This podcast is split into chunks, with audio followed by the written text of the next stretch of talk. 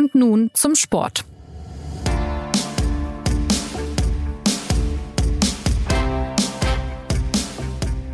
Herzlich willkommen zur neuen Folge des SZ Sport Podcasts. Am Ende hat sich also Manchester City gegen Inter Mailand durchgesetzt. Dem Inbegriff eines modernen Investorenclubs ist damit auch das Triple aus Meisterschaft, Pokal und Königsklasse gelungen. Und Pep Guardiola ist der erste Trainer, der mit zwei verschiedenen Mannschaften auf diese Weise reüssierte. Wie lief das Finale und was bedeutet nun dieser Erfolg für den internationalen Fußball? Darüber sprechen wir in dieser Folge von Und nun zum Sport. Mein Name ist Anna Dreher und ich möchte mich direkt für die womöglich manchmal etwas schwierige Tonqualität entschuldigen, aber heute wird das Signal über viele Kilometer getragen. Aus Istanbul zugeschaltet ist Javier Cáceres. Hallo Javier. Hallo. Und Thomas Hirner hat das Finale in Mailand verfolgt. Hallo Thomas. Buongiorno. Manchester City also mit einem 1 zu 0 zum Champions League Sieg und zum Triple. War das jetzt eine Ausnahme, ein Höhepunkt oder haben wir vielmehr den Auftakt gesehen zu einer Phase der ja, internationalen Dominanz, sag ich mal? Wie schätzt ihr das ein? Also ich glaube schon, dass das äh, bei Manchester City eher darauf angelegt ist, auch über Jahre hinaus und dazu zu führen, dass äh, man ein, eine neue Dynastie begründet in gewisser Weise. Also die Art, Art und Weise, wie Guardiola dort wirkt seit äh, sieben Jahren, er hat da fünf Premier League-Titel gewonnen in England, die spricht ja schon für sich. Er war über mehrere Jahre hinweg sehr nah dran, diesen Champions League-Titel zu holen. Ist äh, vor zwei Jahren gescheitert am FC Chelsea im Finale 1 zu 0 gegen, gegen die Mannschaft von Thomas Tuchel, damals Trainer, und Kai Havertz, damals Siegtorschütze. Äh, Im letzten Jahr sind sie sehr spektakulär rausgeflogen gegen Real Madrid. Und ja, dort ist jetzt in Manchester eine Mannschaft entstanden, die schon das Zeug hat, den Fußball nicht nur in England äh, über Jahre hinweg zu prägen, sondern auch äh, in Europa. Das ist, glaube ich, nicht von der Hand zu weisen. Damit muss man rechnen. Ähm, kann man natürlich nicht äh, von der Hand weisen, was Javier gerade aufgelistet hat. Nichtsdestotrotz ähm, hat er ja auch erwähnt, äh, wie eng das dann manchmal ist in diesen äh, großen Matches ähm, und dass Manchester City ähm, ja da auch hin und wieder mal gescheitert ist in diesen großen Matches. Und ähm, auf diesem Niveau ist Erfolg eben nur ganz, ganz schwer planbar, ähm, gerade in Spielen, die ähm, ja auf, auf zwei Duelle verteilt sind oder eben auf ein Duell wie im Finale. Und da bin ich nicht ganz so kulturpessimistisch, also zumindest aus meiner Perspektive wäre es pessimistisch, wenn, wenn eine Dynastie aus Manchester ähm, begründet würde. Aber ähm, ich glaube schon, dass es einfach genug hervorragende Fußballer gibt, die mit richtigen Strategien äh, bei der Hand genommen immer Paroli bieten können. Und ähm, ja, das Finale hat das ja nochmal deutlich aufgezeigt, obwohl Inter ganz andere finanzielle ja, Aufwendungen getätigt hat äh, bei dieser Mannschaft als jetzt eben Manchester City. Du hast es gerade gesagt, im Finale wurde das auch deutlich. Die Mailänder haben es City schwer gemacht als äußerst unangenehmer Gegner. Was hat Intertrainer Simone Inzaghi denn besser gemacht als andere, um City das Leben schwer zu machen? Sein Team hätte letztlich ja locker den Ausgleich noch erzielen können mit doppelt so vielen Torschüssen wie City. Ich glaube, dass der Hauptfaktor war, dass man einfach mutig aufgetreten ist. Ja, City hatte dann über die Distanz hinweg mehr Ballbesitz und natürlich auch eine, eine optische Überlegenheit, aber Inter war mutig. Inter ähm, hat sich das einfach zugetraut, diesen Gegner bespielen zu können und ähm, eben das entsprechende Selbstbewusstsein auch eine hervorragende Mannschaft zu haben. Also wenn wir mal zwei, drei Spieler herauspicken, Nicolo Barella könnte in jeder Mannschaft der Welt spielen. Hakan Çalhanoğlu ist, hat einen enormen Sprung gemacht, den, den würde man nicht mehr wiedererkennen ähm, in Leverkusen oder in Hamburg, ähm, wo er früher mal gespielt hat und so weiter und so weiter. Also das ist eine mental sehr gefestigte Mannschaft, die ähm, ja auch sehr flexiblen Fußball spielen kann. Das ist ja, du hast es ja gerade erwähnt, Anna, ähm, das ist ja kein, kein Catenaccio gewesen. Das äh, war einfach eine ja doch eine sehr fluide Spielweise, die immer wieder neue Akzente in diesem Spiel gesetzt hat und dafür steht äh, Trainer Inzaghi, dafür steht dieses Inter und ähm, ja, es hätte, wie du sagst, auch durchaus klappen können, zumindest mal in die Verlängerung zu kommen und dann ist einfach alles drin, weil das Momentum doch eher auf Seiten Inters lag. Und was hat denn aber den Unterschied ausgemacht in diesem Wettbewerb jetzt? Also, dass Inter da gerade so stark war, weil in der Liga war die Bilanz ja alles andere als gut. Der Meistertitel ist ja schon, schon relativ früh verloren gewesen. Das liegt so ein bisschen in der Struktur der Mannschaft begründet. Also die ist sehr, sehr auf Gegenwart ausgerichtet und ähm, aufgrund der Altersverhältnisse vielleicht nicht ganz so ähm, ja über 38 Spiele total zu performen, aber Unter Flutlicht ist, ist diese Mannschaft einfach sehr präsent gewesen ähm, und dafür birgt auch Trainer Inzaghi, der einfach in seiner Trainerkarriere auch mit kleineren Teams, er war zuvor bei Lazio, immer wieder ähm, unter Flutlicht äh, sehr hervorragende Leistungen seiner Spieler abrufen konnte. Und einfach ein in Italien ist man äh, schon der Meinung, dass das ein Großmeister des Auscoachens ist, einer, der für die wichtigen Spiele immer die ideale Strategie ähm, und äh, die ideale Haltung seiner Spieler ähm, herausprovozieren kann. Und ähm, ja, das hat man über diese Champions League-Saison hinweg gesehen. Das hat man aber auch ähm, in der vergangenen Champions League-Saison äh, gesehen, als Inter ähm, ja ähm, den FC Liverpool am Rande der Niederlage hatte. Auch äh, ehrlich gesagt ja an Kleinigkeiten gescheitert ist wie gestern und äh, der FC Liverpool ist da auch ähm, eben ins, ins Finale eingezogen. Also diese, diese Mannschaft ähm, unter Trainer Inzaghi kann immer Paroli bieten. Und wie hat er grundsätzlich den Interfußball verändert? Müsste man natürlich dann gucken, wo ähm, setzt man ähm, ja den Ausgangspunkt. Man erinnert sich vielleicht noch ans Finale 2010. Da war man doch eher immer in der reagierenden Haltung. Also damals unter José Mourinho im Finale gegen Bayern. Das war ein sehr reagierender Fußball. Und bei Inzaghi ähm, existiert jetzt ein, einfach so ein Spielstil, wo man auch agiert. Das wechselt sich fluide ab, das ist ähm, sehr konstruktiv in allen Spielphasen und ähm, ja, einfach auch mutig. Also das zeichnet, glaube ich, diese Mannschaft aus. Sie, sie ist mutig und ähm, hat äh, keine Probleme, eben auch einem vermeintlich überlegenen Gegner auf Augenhöhe zu begegnen. Wenn wir von Veränderung sprechen, müssen wir natürlich auf der anderen Seite auch über Pep Guardiola sprechen. Dass er ein Trainergenie ist, ist unbestritten, aber manch einer sah nun doch eine gewisse Durststrecke ohne Champions League-Titel von ihm. Ähm, von City bekam er trotzdem die Zeit, dieses Team weiterzuentwickeln. Wie hat er das denn gemacht? Für den Erfolg hat am Ende ja mehr eine Rolle gespielt als die vielen Tore von Erling Haaland. Also meiner Meinung nach kann man da eher schlecht von, von Durchstrecke sprechen im Fall von, von Guardiola. Stimmt, er hat äh, jetzt nur in Anführungszeichen zum zweiten Mal das Triple gewonnen. Er hat nur in Anführungszeichen zum dritten Mal die Champions League gewonnen. Er hat äh, nur 35 Titel in 14 Jahren geholt. Und das ist so ein bisschen das, was man ihm vorwirft. Es gibt ein Element, das tatsächlich stimmt. Er hat bei Manchester City wahnsinnig viel Geld zur Verfügung. Ähm, wahnsinnig viel Geld bedeutet, dass er, ich, wenn ich das jetzt richtig im Kopf habe, ähm, der Trainer ist, der äh, den, die zweithöchsten Ablösesummen bezahlt hat in seiner Amtszeit, in, in den sieben Jahren, in denen er wirkt. Also es gibt äh, einen Club, der etwas mehr bezahlt hat, das war der FC Chelsea. Äh, und das auch ist in meinen Augen auch ein Beispiel dafür, äh, was man mit Geld auch, äh, äh, auch machen kann, nämlich es zu verbrennen. Das ist bei Guardiola in meinen Augen halt nicht der Fall. Er hat mit einigermaßen Sinn und Verstand eingekauft. Die haben auch im letzten Jahr gar nicht personell gar nicht so, so viel verändert, beziehungsweise so viel Geld ausgegeben. Zu den Figuren, die da zugekommen sind, zählen eben Haaland für vergleichsweise bescheidene 60 Millionen Euro, dass da jetzt irgendwie noch Handgelder für Berater dazu kommen und sein Gehalt und so weiter und so fort. Das steht auf einem anderen Blatt Papier. Und der Spieler, der das äh, Tor eingeleitet hat, äh, Manuel Akanji, der, der spielte vor einem Jahr noch bei Borussia Dortmund eine eher untergeordnete Rolle, um, um das mal so, so zu sagen. Und der kam für 20 Millionen von Borussia Dortmund. Also die werfen da nicht nur einfach blind Geld zum Fenster raus. Das äh, finde ich, ähm, ist, wenn man das jetzt nur beschränkt darauf, dass äh, Guardiola viel Geld zur Verfügung hat, ähm, nicht ganz fair. Die, das wird auch letztlich darauf hinauslaufen, dass die sogar, also dass die in den letzten Jahren relativ sparsam umgegangen sind, äh, gezwungenermaßen. Das wird dazu führen, dass sie auch in diesem Sommer ähm, auf dem Transfermarkt sehr, sehr stark agieren werden. Also die haben 300, 400 Millionen Euro ähm, in der Kriegskasse so, äh, der sogenannten, um äh, in Europa nochmal weiter anzugreifen. Deswegen glaube ich äh, tatsächlich, dass die das, was man dort vielleicht an, an Schwachstellen ausmachen kann bei Manchester City, dass das äh, äh, ausgeglichen wird und dass dieser Kader, der wirklich äh, ganz hervorragend komponiert ist und auf die Bedürfnisse von Guardiola zugeschnitten ist, dass der noch besser wird in, in der kommenden Zeit.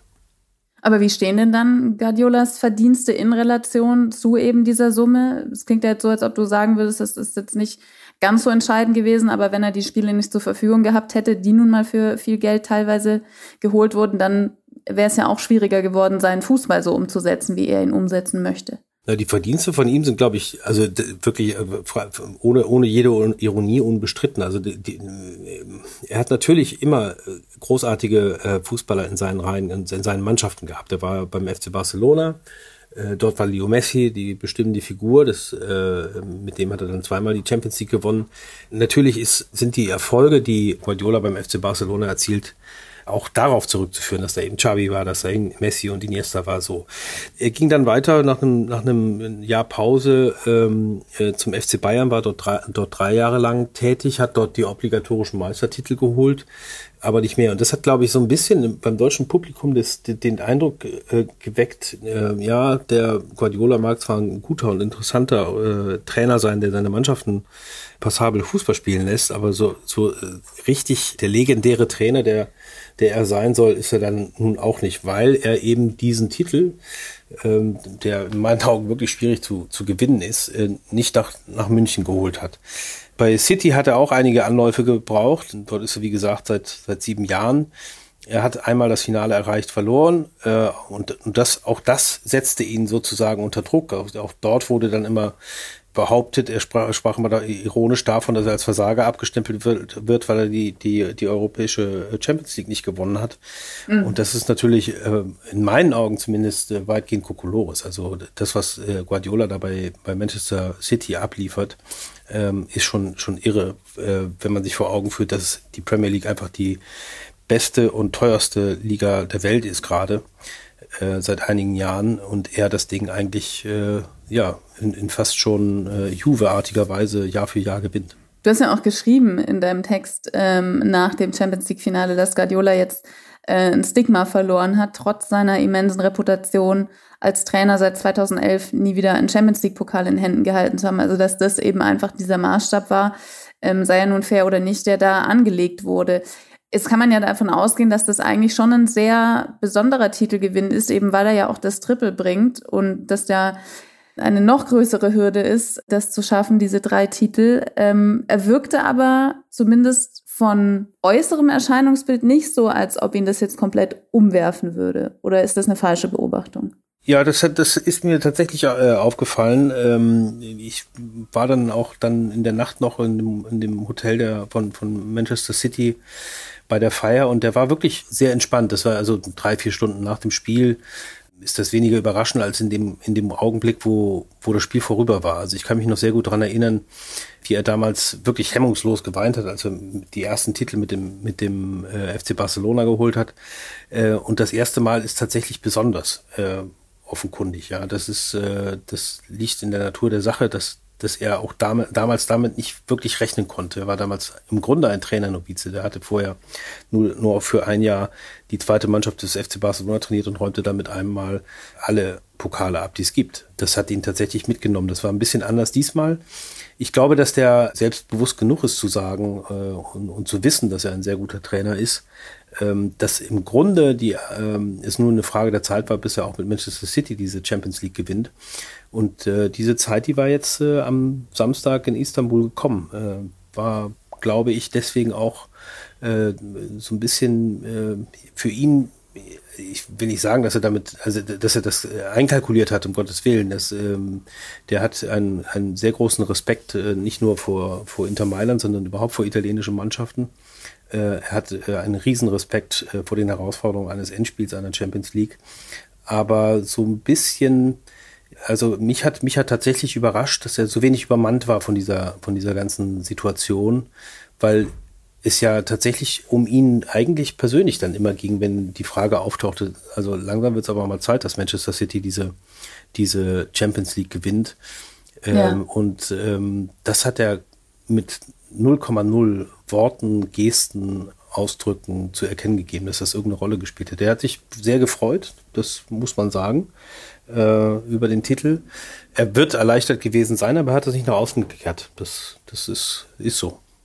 Ja, also das äh, soll jetzt nicht, nicht so ketzerisch klingen, aber dass Pep ähm, das so einigermaßen, ähm, ja doch, gesittet zur Kenntnis nahm, äh, kann natürlich auch daran liegen, dass, dass er weiß, dass er einfach der privilegierteste Trainer im Weltfußball ist. Und ich möchte hier überhaupt nicht das große Trainergenie schmälern, aber ähm, Fehler können ähm, jederzeit auf dem Transfermarkt gemacht werden. Ähm, man hat klug eingekauft bei Manchester City. Man hat da ähm, nicht diesen Irrsinn betrieben, äh, wie der FC Chelsea zum Beispiel jetzt irgendwie im vergangenen Jahr, der letztendlich dafür ursächlich ist, dass man äh, noch knapp, äh, was die Transferausgaben äh, betrifft, äh, vor Manchester City liegt. Aber natürlich kann äh, Pep Guardiola sich ähm, eine Mannschaft komplett ohne Einschnitte äh, wie in so einem Fantasy-Game zusammenstellen. Und das schon seit sieben Jahren, glaube ich, mittlerweile. Also ich glaube, das muss unbedingt in die, in die Beurteilung des Ganzen mit einfließen. Ähm, wenn ich mir zum Beispiel eben dann angucke, ähm, was, was ein Simone Inzaghi bei Inter ähm, für Umstände vorfindet. Der musste ähm, ein, ein ja, ein Hakimi verkaufen für viel Geld. Er musste ein Lukaku verkaufen, der jetzt per Laie zurück ist, ähm, für sehr viel Geld, weil man einfach einen Transferplus ähm, vor zwei Jahren, als er sein Amt antrat, äh, erwirtschaften muss, musste. Und ähm, das sind natürlich Umstände und Verhältnisse, die sind in der Welt eines Pep Guardiola überhaupt nicht vorstellbar und darstellbar bei, bei Manchester City. Und ähm, deswegen muss ich sagen, ähm, sind ja doch die, die, die relativen Leistungen äh, woanders ja, mindestens genauso groß einzuschätzen. Und wie gesagt, ich möchte hier nicht äh, irgendwie das Trainergenie schmälern, aber ähm, das Bett ist schon sehr, sehr ähm, gemacht, ähm, in das er sich äh, da in Manchester reinlegen darf. Ja, aber das, das muss man ja alles auch immer in der Relation zu anderen betrachten. Also ich weiß jetzt nicht, also du kennst ja den HSV äh, äh, mindestens genauso gut wie Inter Mailand.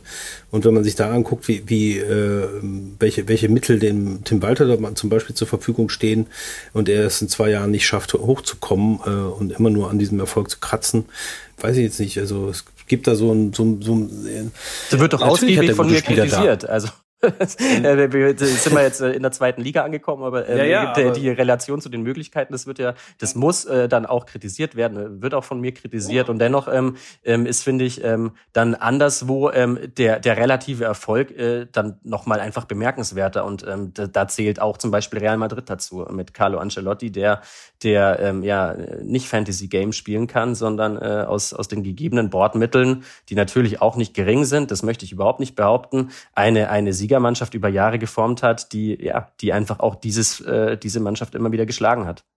Da passt ja auch dazu, was immer noch mitschwingt, was jetzt vielleicht an diesem vor allem sportlichen Abend nicht so im Fokus stand, aber es läuft ja auch parallel ein Verfahren gegen Manchester City in der, in der Premier League. Die Liga wirft City vor, Finanzregeln missachtet zu haben. Da geht es um gravierende Finanztricksereien, sage ich jetzt mal, in, in mehr als 100 Fällen.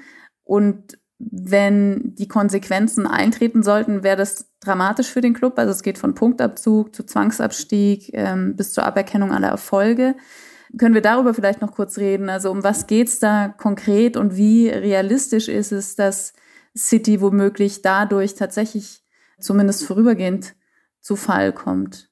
Ja, da fehlen mir ehrlich, ehrlich gesagt so die tiefen Kenntnisse äh, sportjuristischen und gerade ähm, im englischen Terrain so ähm, letztendlich ja, dass überhaupt derlei ähm, Ermittlungen angestellt werden und derlei ähm, Szenarien kursieren, äh, zeigt natürlich, dass äh, ja dort irgendwie ein, ein Wettbewerb zugunsten eines Clubs verschoben wird, der einfach, ja, ich habe vorher das Wort Fantasy ähm, verwendet. Natürlich, äh, es sind unbegrenzte Geldmittel, die die im Prinzip zur Verfügung hatten und ähm, ja über weite Strecke auch haben werden. Also Javier hat gerade gemeint, 300 bis 400 Millionen Transferbudget fürs nächste Jahr. Also das, das ist einfach ähm, ja unfassbar eigentlich. Und ähm, natürlich wäre es im Sinne der Competition, ähm, um mal äh, das englische Wort zu verwenden, äh, dass, dass da irgendwo ähm, ja Begrenzungen und äh, Leitplanken gesetzt werden, um das Ganze so ein bisschen gleichmäßiger zu gestalten. Und ja, letztendlich wollen wir doch einen, einen spannenden Wettbewerb sehen. Und ähm, ich glaube, da ist es unbedingt notwendig, dass da ja diverse Leitplanken gezogen werden, um das zu gewährleisten. Also ich will das um, um, um Gottes Willen nicht in den Ruf kommen, äh, das in irgendeiner Form zu relativieren, was sie da an äh, möglichen Vergehen auf sich geladen haben. Aber der Fairness halber muss man schon sagen, dass die eigentlich ein recht ausgeglichenes, eine recht ausgeglichene Transferbilanz in den letzten Jahren hatten. Also die haben, zumindest seit Guardiola da ist, in rela relativ nah dran, wenn ich habe jetzt die genauen Zahlen nicht im Kopf, aber waren, waren immer relativ nah dran, diese, diese Transferbilanz, also aus Verkäufen und äh, Ankäufen äh, mehr oder weniger bei Null zu halten. Und das ist auch eine Leistung. Also ich weiß, es ist immer schwierig, die, die, die verschiedenen großen Clubs äh, Europas zu vergleichen. Aber wenn man sich zum Beispiel anguckt, was PSG mit ähnlich unbegrenzten Mitteln ähm, angestellt hat, dann muss man schon sagen, dass da bei Manchester City auf vielen Ebenen sehr viel richtig gemacht wird. Und das ist äh, Teil des Erfolges, Teil der Erklärung für den Erfolg, den die in den letzten Jahren gehabt haben es ist ja auch teilweise absurd, über was für Summen wir da reden und wer dann quasi schon zu den Guten zählt, obwohl, obwohl man selber ähm, sehr viel Geld ausgibt. Da hatten wir jetzt ja im Finale auch eigentlich den Vergleich. Also da hat Inter eigentlich noch viel mehr wie ein Fußballclub alter Schule gewirkt, aber auch hier gibt's ja einen Investor aus dem Ausland, in dem Fall aus China. Was macht denn da dann für euch den Unterschied? Gibt's da überhaupt einen, abgesehen von diesen anderen Dimensionen der Summen? Also falls ich nochmal eine Kleinigkeit richtigstellen darf, also ja, Manchester City war in den vergangenen zwei, drei Jahren tatsächlich, was die Transferbilanz äh, angeht, äh, ausgeglichener unterwegs, aber in den Jahren davor konnte Pep äh, schalten und walten, wie er wollte. Ich habe das jetzt nochmal eben kurz nachgeguckt, also das sind schon mal Transferminus von 160, 150 in einem Jahr und, und so weiter und so fort. Also ähm, die, die Abwehr, die er sich zum Beispiel über Jahre so zusammenstellen konnte. Das, das, sind hunderte Millionen äh, über die Ladentheke geflossen, äh, während Inter ähm, jetzt äh, mit einem äh, 35-jährigen Leihspieler, Francesco Acerbi, äh, als Abwehrchef ähm, agiert hat. Also ähm, das äh, relativiert, finde ich, doch so einiges über die Jahre hinweg vor allem. Ähm, und jetzt äh, habe ich deine Frage vergessen, Anna. ja, wie man, wie man dann den Unterschied Inter, sieht. Inter also hat super gewirtschaftet. Ach so, ähm, äh, mit Blick auf die Investoren. Ähm, ja, also der eine große Unterschied ist zumindest auch mal auszumachen, dass hier kein Staatsfonds ähm, beziehungsweise kein Sportswashing betrieben wird bei Inter. Das ist ein chinesisches Unternehmen, das tatsächlich, also da unkt man zumindest in Italien, ja eher noch entgegen ähm, der Vorgaben der Regierung unterwegs ist, weil dieses chinesische große Fußballprojekt ist ja eigentlich ad acta gelegt worden äh, mittlerweile und diese Kapitalabflüsse ins Ausland werden nicht mehr gern gesehen und die werden auch nicht mehr getätigt. Also ähm, ne, Inter ähm, lag am Boden, ich glaube 2016, als äh, das Unternehmen Suning äh, dort einstieg und äh, da gab es auf jeden Fall auch eine gewisse Anschubfinanzierung, um den Club wieder ähm, wettbewerbsfähig aufzustellen. Aber in ganz anderen Dimensionen und in den vergangenen zwei, drei Jahren wird eigentlich nur noch Transfer Plus erwirtschaftet. Es wird kein frisches Geld mehr in diesen Club gesteckt. Ich habe vorher dieses Beispiel genannt, als Insagi sein Amt antrat, musste der Club circa 200 Millionen Euro an Transfer Plus generieren. Das war die Ausgangssituation, mit der dieser Trainer arbeiten musste. Und deswegen sehe ich da sehr wohl einen Unterschied und zwar ähm, nicht nur finanziell gesehen, sondern auch eine Art auch moralisch. Also ähm, weil ja, man kann äh, oder man muss äh, China ähm, auf, auf vielen politischen Ebenen sehr kritisch betrachten und nichtsdestotrotz ist das nicht der Staat, der dort schaltet und waltet, äh, wie er möchte, sondern ein chinesisches Unternehmen, das eigentlich entgegen der Staatsdoktrin dort noch irgendwie beteiligt ist und den Club wahrscheinlich auch veräußern wird demnächst. Wenn wir uns die beiden diesjährigen Finalclubs anschauen und die Endspielkonstellation der vergangenen Jahre, dann müssen wir wahrscheinlich sagen, dass in den nächsten Jahren weiter die Clubs mit dem größten Geldfluss am Ende dastehen und sich durchsetzen und eher kein Überraschungsclub, oder?